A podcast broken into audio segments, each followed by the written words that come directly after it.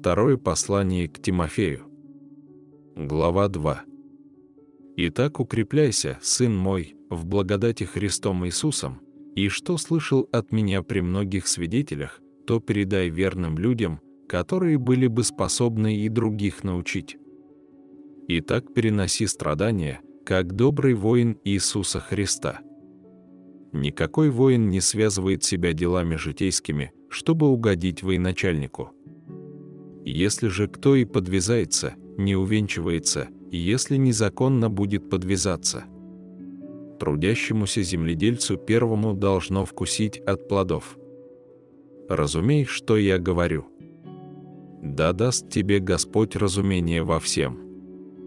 Помни Господа Иисуса Христа от семени Давидова, воскресшего из мертвых, по благовествованию моему, за которое я страдаю даже до уз, как злодей, но для слова Божия нет уз. Посему я все терплю ради избранных, дабы и они получили спасение во Христе Иисусе с вечную славою. Верно слово, если мы с Ним умерли, то с Ним и оживем, если терпим, то с Ним и царствовать будем, если отречемся, и Он отречется от нас, и если мы неверны, Он пребывает верен, ибо себя отречься не может. Сие напоминай, заклиная пред Господом не вступать в словопрение, что немало не служит к пользе, а к расстройству слушающих. Старайся представить себя Богу достойным, делателем неукоризненным, верно преподающим слово истины.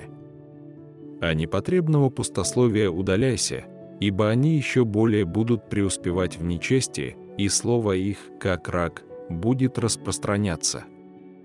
Таковы имени и Филит, которые отступили от истины, говоря, что воскресение уже было, и разрушают в некоторых веру. Но твердое основание Божие стоит, имея печать сию: познал Господь своих, и да отступит от неправды всякий, исповедующий имя Господа. А в Большом доме есть сосуды не только золотые и серебряные, но и деревянные и глиняные, и одни в почетном, а другие в низком употреблении. Итак, кто будет чист от сего, тот будет сосудом в чести, освященным и благопотребным владыке, годным на всякое доброе дело.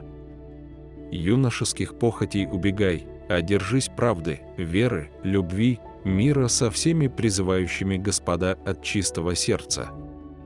От глупых и невежественных состязаний уклоняйся, зная, что они рождают ссоры. Рабу же Господа не должно ссориться, но быть приветливым ко всем, учительным, незлобивым, с кротостью наставлять противников, не даст ли им Бог покаяния к познанию истины, чтобы они освободились от сети дьявола, который уловил их в свою волю.